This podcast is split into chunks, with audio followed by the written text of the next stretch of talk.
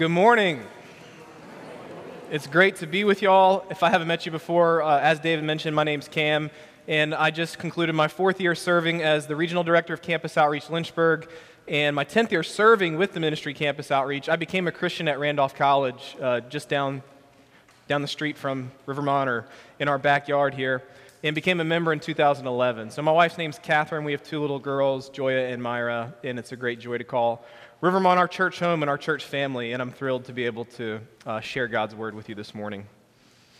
Perhaps you've heard of the British actor Brian Blessed. Brian is described as a giant of a man, accompanied by an eloquent wit and an operatic voice, known for his hearty, king sized betrayals on film and television. He's played notable roles in theatrical productions ranging from Cats to Chitty Chitty Bang Bang and he starred in films such as Henry V and Flash Gordon. Perhaps most importantly, at least in our household, is his performance as the voice actor, Grampy Rabbit, in the children's show Peppa Pig. Brian isn't blessed in name and career only. At 67, he became the oldest man to reach an altitude of 28,000 feet without supplemental oxygen while trying to ascend the summit of Mount Everest. He has successfully conquered the peaks of Aconcagua and Kilimanjaro. He's the oldest man to ever reach the North Magnetic Pole on foot, which required A, lots of walking through very cold weather, and B, according to Brian, hand to hand combat with a polar bear. He survived a plane crash over the remote jungles of Venezuela and once collapsed on stage due to momentary heart failure only to shake it off and finish the play. Brian's life has been, as his name suggests, blessed. Blessed in an, an ordinary fashion, but blessed nonetheless. I mean, who doesn't want what Brian has? Wealth, health, fame, and glory. And who wouldn't feel blessed? It's easy for Brian and for us to attribute blessing to his life. What about yours? What about mine? Are we blessed? In our text last week, the author of the book of Hebrews brought this idea of blessing to our attention. He contrasted those who had sat under the blessings of God, the covenant blessings of God, and receive those blessings of his love and his grace, with those who are, in his words, near to being cursed. Now, those two words, blessed and cursed, are important to the storyline of the Bible and the message of Christianity. There's a sense in which those two words categorize all of humanity's relationship toward God. We are either blessed or we are cursed. We either enjoy God's gracious blessings in Christ, or we live under the curse of our own sin in God's rightful judgment. The question that the text pressed us to ask last week is rather obvious Am I blessed, or am I cursed? And this question would have almost certainly been burning in the hearts and minds of the original audience as they read those words in chapter 6, verses 4 through 8. The author, as loving pastors do, anticipates their subsequent fears. And he writes these words that we'll read today.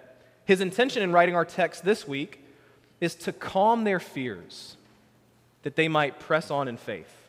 And he does so by offering them, in one word, assurance. He wants them to feel assured in God to feel sure that God's covenant blessings were upon them, that they were indeed blessed, not cursed, that God in Christ really loved them, that their eternal future was bright and not bleak, that their future was full of hope and not grim. He wants them to feel these things that they would endure until the end in Christ.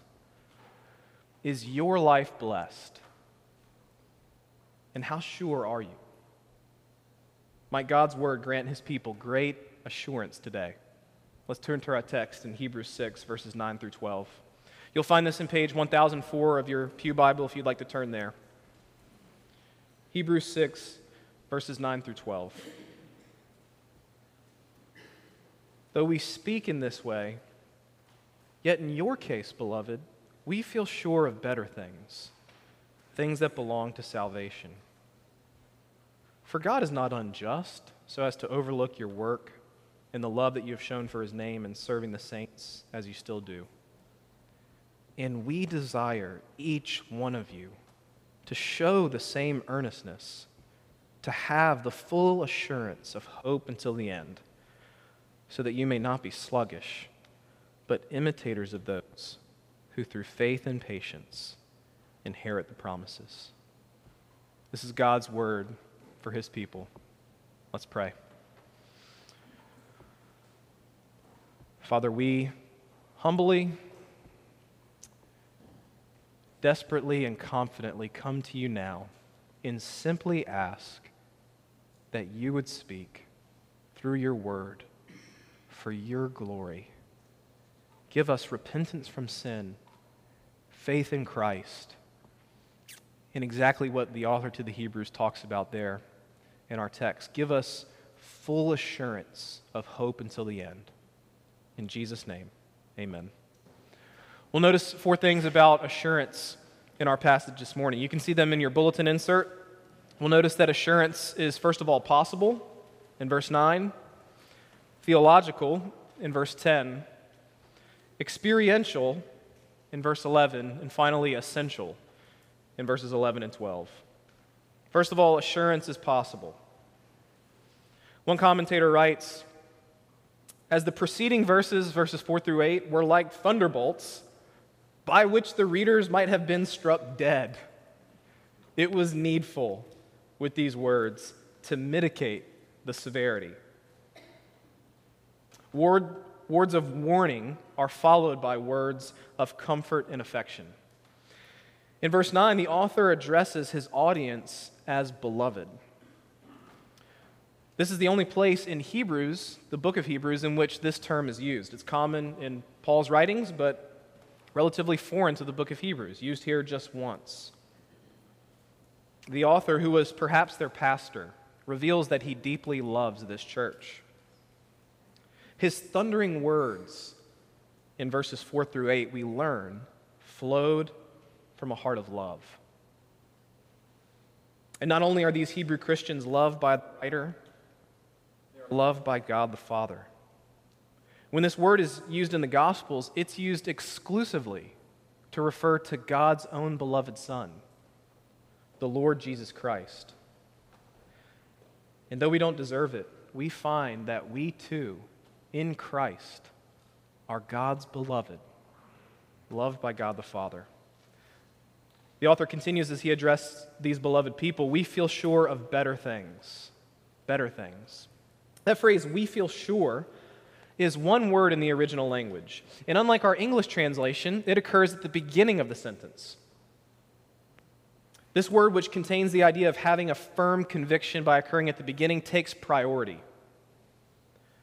The author longs for them to know that he feels sure that they're blessed by God in Christ. Now, better is a term of comparison. It seems that what the author is doing is looking back on the two options that he presented in verses 7 through 8 in reminding or assuring his audience that he feels sure that they're of the better option. He's convinced that his believers are like that these believers are like the field which had received the blessing from God in verse 7 and would receive further gracious blessings, and not like the alternative, not like the land which had drunk the rain, yet had borne thorns, thistles, and was near to being cursed. He felt sure of better things. These better things, the verse continues, are things that belong to salvation. Things that belong to salvation. Though the author had warned about apostasy and destruction, we find, as John Owen says, that he was speaking merely unto them, not of them. One thing we learn from this is that God uses the warnings of his word in the preaching of pastors, in the reproof of fellow Christians to keep us in Christ. Those warnings weren't meant for merely non Christians. They were meant for the Christians. That's how God keeps us in Jesus. And we learn from our verses this morning that God also uses the encouragement and the affirmation of fellow Christians to give us assurance in Christ. Might we be a congregation who wisely and lovingly wields the sword of God's word to both warn and affirm the brothers and sisters in our midst, that we might all have assurance. Brothers and sisters, assurance in Christ is possible. And in verse 10, we find the basis for our writer's strong conviction. His assurance, if you look with me at verse 10, is based upon the very character of God. In other words, assurance is theological. Now, how might you complete the following sentence? Christians can have assurance because God is blank. I imagine our instinct might be to say, because God is love, or because God is faithful, or because God is gracious. Now, those things are certainly true of God, gloriously true, and they're sources of great assurance. But isn't it interesting, perhaps even a bit startling, that our writer appeals to the justice of God? For God is not unjust. In fact, if I'm being honest, when I consider the justice of God, it often has something of the opposite effect. I sometimes feel less sure. But notice what God's justice leads him to do or not do. God is not unjust so as to overlook your work. The writer's saying, because God is just, his people are not forgotten. It's on the basis of God's justice that his people are not overlooked. It's on the grounds of God's justice that we can confidently say that not one moment of a Christian's life goes unnoticed by the loving eye of the Father. Writer's saying it's not only that God will not overlook his people, it is that God cannot. God would be unjust to do so. God has bound himself to his own promises.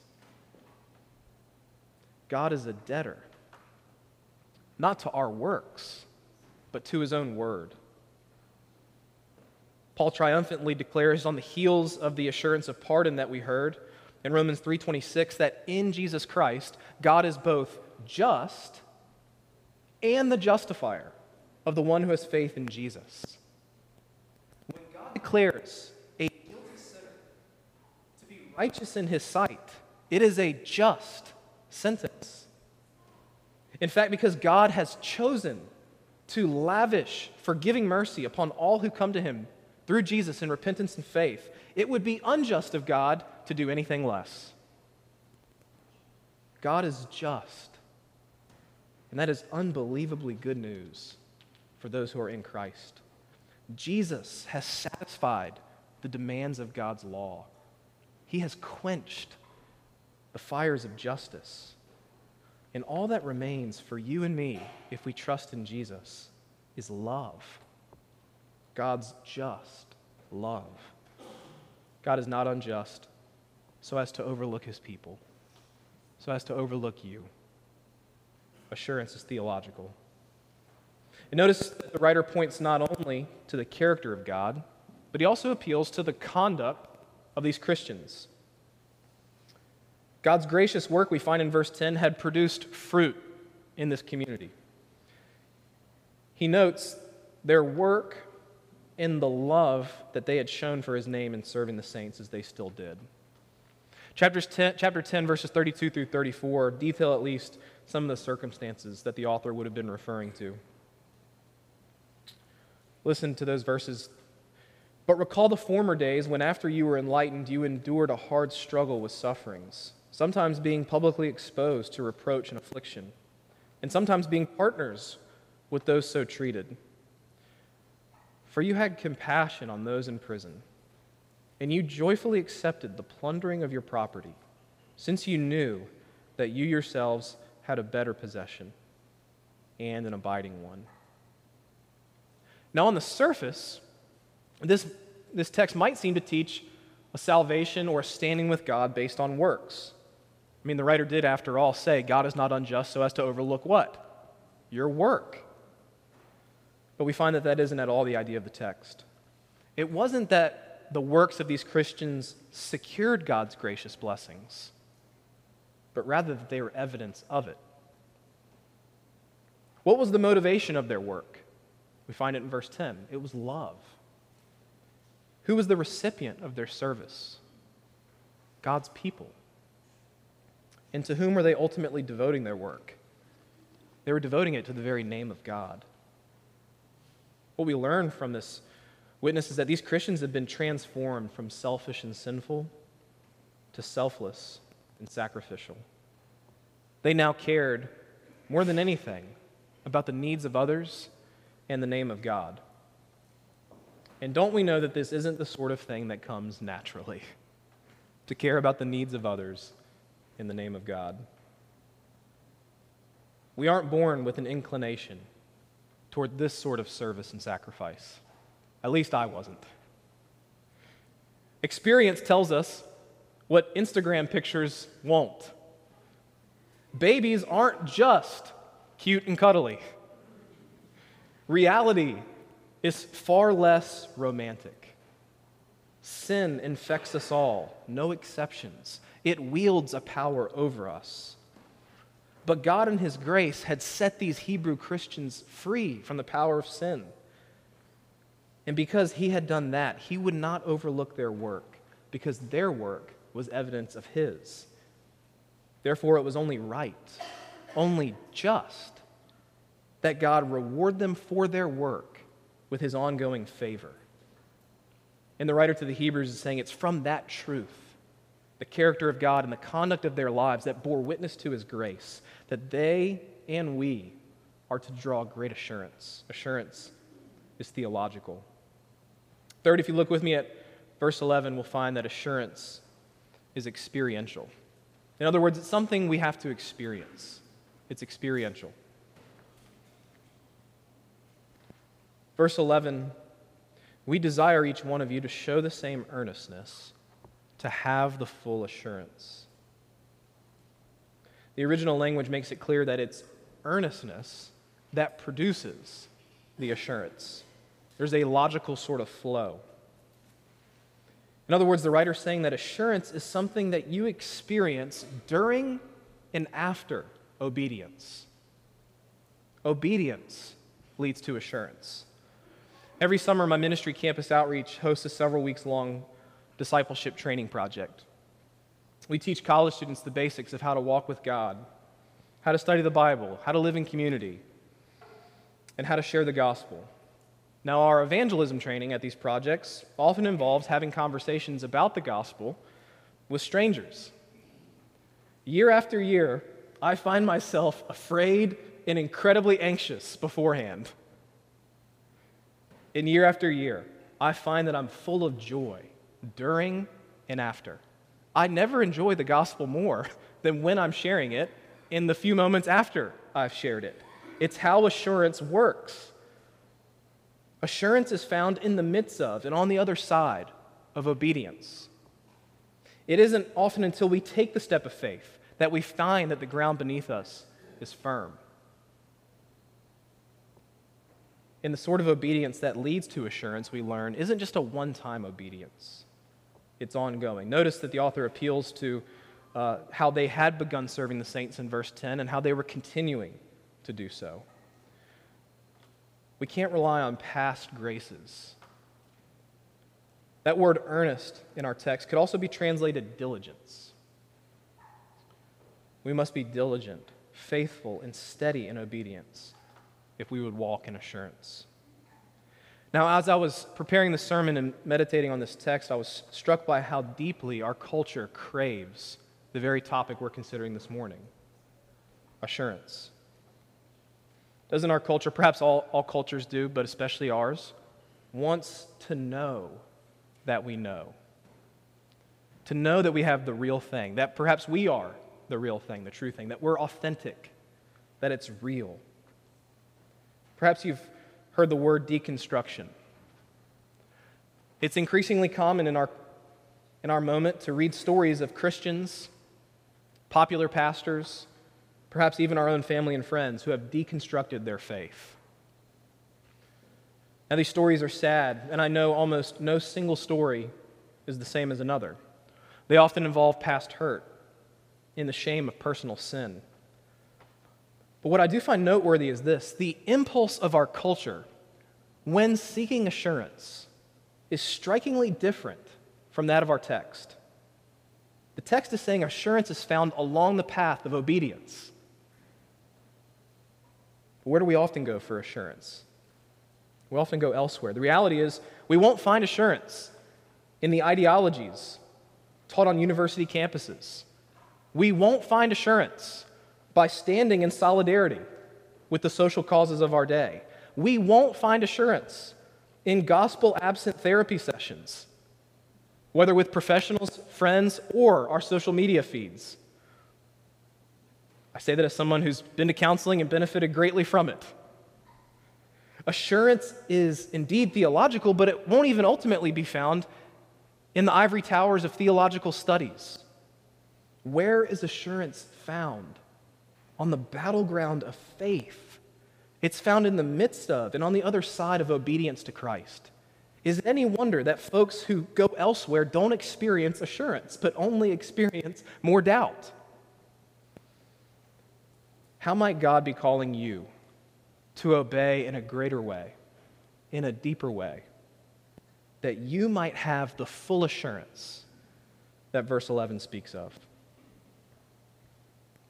Perhaps you'll find yourself helped as you consider that question by looking at the specific way in which these Hebrew Christians had demonstrated their earnest obedience. As we read about in chapter 10, verses 32 through 34, we see that they were generous despite their poverty. They were sacrificial despite their suffering. And they were concerned with God's name and fame and not their own. And, brothers and sisters, we too must continually turn from ourselves and our sin and obediently follow Jesus if we would have assurance, because assurance is experiential. And finally, assurance is essential. It is essential. We see this in the end of verse 11 and verse 12. The full assurance that verse 11 speaks about is future oriented. Notice the last phrase in that verse. It's a full assurance of hope until the end. The author is telling us that a measure of assurance in Christ is essential to run the race of the Christian life. He continues on in verse 12 so that you may not be sluggish, but imitators of those who through faith and patience inherit the promises. Now, our verses today conclude a specific section of the letter, or perhaps the sermon, to these Hebrew Christians that was, that's characterized by warnings against apostasy. This entire section began in chapter 5, verse 11, and it concludes in 612. Having brought up the topic of Melchizedek, in chapter 5, verse 10, a topic to which the writer is going to return in next week's passage, he digressed to address the spiritual stagnation in the midst of that community. He felt that he couldn't continue plumbing the depths of the gospel and the glories of Scripture and the beauty of the Christian life until he had put his finger on a particular area of concern in the congregation. He expressed that in chapter 5, verse 11. About this, we have much to say, and it is hard to explain. Not because Melchizedek is so confusing, but because they had become, he says, dull of hearing. Dull of hearing. That word dull in verse 11 is the very same word that the author now uses in chapter 6, verse 12 for sluggish. But he doesn't just refer to sluggishness or dullness of hearing in 612. It seems that he anticipates the fear of a potential progression in their lives. He fears that the dullness, the sluggishness, the laziness of their ears would progress, would make its way toward their souls and their hearts. Friends, we won't arrive at the finish line of the Christian life if we keep a sluggish, dull pace. The Christian life is not a sprint, it's a marathon. But we won't get there at a sluggish pace. We must be, as verse 12 says, imitators of those who through faith and patience inherit the promises. And assurance energizes us to run this race.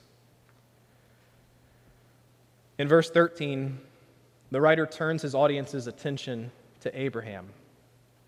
We'll consider this next week. Abraham's the consummate example of faith in the Hebrew Scriptures. It was Abraham who, as Paul described in Romans chapter 4, believed in hope against hope that he should become the father of many nations. Because God had told him, So shall your offspring be. Verse 19, he did not weaken in faith when he considered his own body, which was as good as dead, since he was about 100 years old. He did not weaken in faith when he considered the barrenness of his wife, Sarah's womb. No unbelief made him waver concerning the promise of God, but he grew strong in his faith as he gave glory to God, fully convinced that God was able to do what he had promised. Some translations say that what God had promised, he was able to perform. And this writer is calling every Christian, calling you and me, to be like Abraham, to dare to take God at his word, to be fully assured that God is for us both now and for all eternity, and to live our entire lives accordingly. Now, it's worth noting that this sort of assurance that the writer talks about is foreign to all other religions and worldviews. The tenet of almost every religious system is that if you get assurance, you get it when you get to the end. Christianity alone says you can't make it to the end without it. Just as God declared that Christ was his beloved Son at his baptism before his ministry, so God speaks his word, You are my beloved Son, at the beginning of our lives in Christ. As the late Tim Keller often heralded, every other religion says, if you obey, you will be accepted. The gospel says, I am accepted in Christ, therefore I obey.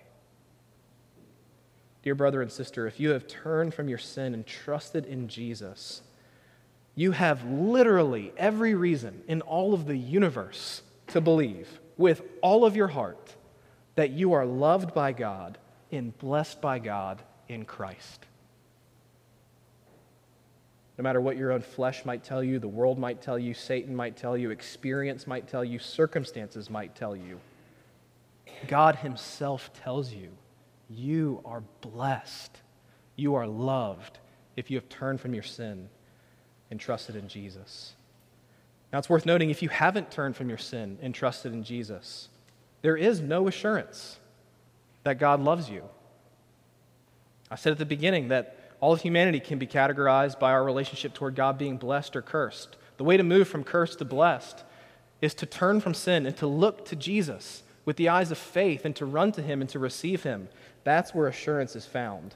If you have done that, may you see your past, your present, and your future the eyes of faith trusting in God's promises, daring to look toward that which is unseen, not that which is seen. And there may be no better story to illustrate the life of faith than a woman who could only see with the eyes of faith. Fanny Crosby suffered from lifelong blindness due to a complication from illness that she contracted in her infancy. But Fanny could see what many could not. At the age of eight years old, she wrote her first poem. Oh, what a happy soul am I, although I cannot see. I am resolved that in this world contented I will be. How many blessings I enjoy that other people don't. To weep and sigh because I'm blind, I cannot, nor I won't. By the end of her life, she had written over 5,000 hymns. Some estimate it was as many as 9,000. Sometimes she would write as many as seven in a single day. She was forced to write under pseudonyms. Her hymns became incredibly popular after her death. She lacked much of what often we would regard as a blessed life health, no. Wealth, no. Fame, glory, no. And yet she possessed something infinitely more valuable that so few people have. She wrote about her most treasured possession in what is perhaps her most popular hymn Blessed assurance, Jesus is mine. Oh, what a foretaste of glory divine. Heir of salvation, purchase of God, born of his Spirit, washed in his blood. This is my story. This is my song, praising my Savior all the day long. May we too know this blessed assurance and so praise our glorious Savior. Let us pray.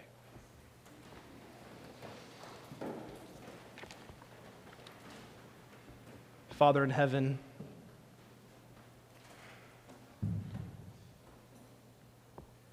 your assurance, your love, even the words of this text, if we're honest, just seem too good to be true. That you would actually, really, eternally love us. We find our hearts shrinking back from that reality It feels too good to be true, too difficult to believe. We see within us all the reasons that we don't deserve to be loved. Experience tells us that, and yet your word, your gospel, your cross, Jesus, preaches a different word, speaks a better word. Father in heaven, we praise you that you have loved us with an everlasting love, that you call us your beloved we thank you that you crushed your beloved Son, that we would be adopted into your family. We pray, God, that you would give us a sense of assurance, the assurance that Paul talks about in Romans 5, where you pour your Holy Spirit, your love into your people's hearts through the Holy Spirit that you've given us. And we pray that the result would be that we would endure until the end. Pray this in Jesus' name. Amen.